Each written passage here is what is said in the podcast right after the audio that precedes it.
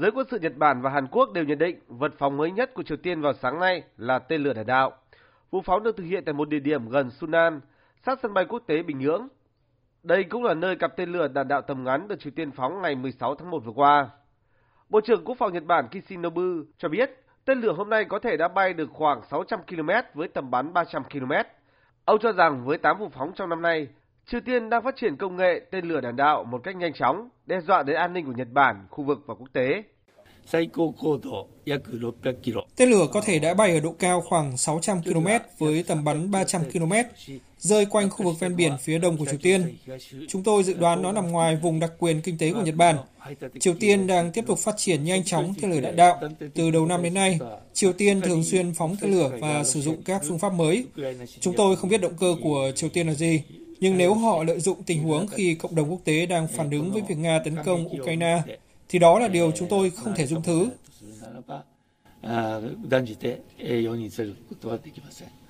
Vụ thử gần nhất Triều Tiên đã phóng tên lửa tầm trung Hoa Sông 12 với độ bay 2.000 km, xa 800 km.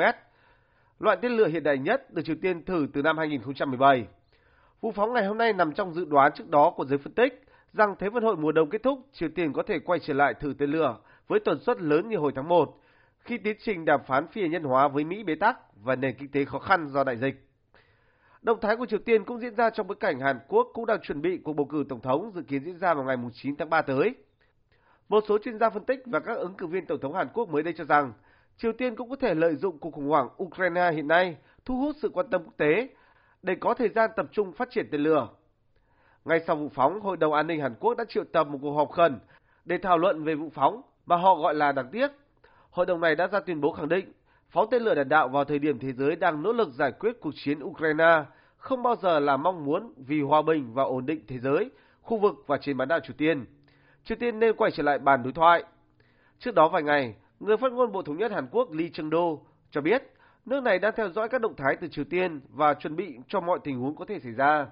Hàn Quốc không bình luận hay đưa ra dự báo về các động thái tiếp theo của Triều Tiên, song kêu gọi Bình Nhưỡng lựa chọn con đường đối thoại, hợp tác vì hòa bình và ổn định trên bán đảo Triều Tiên.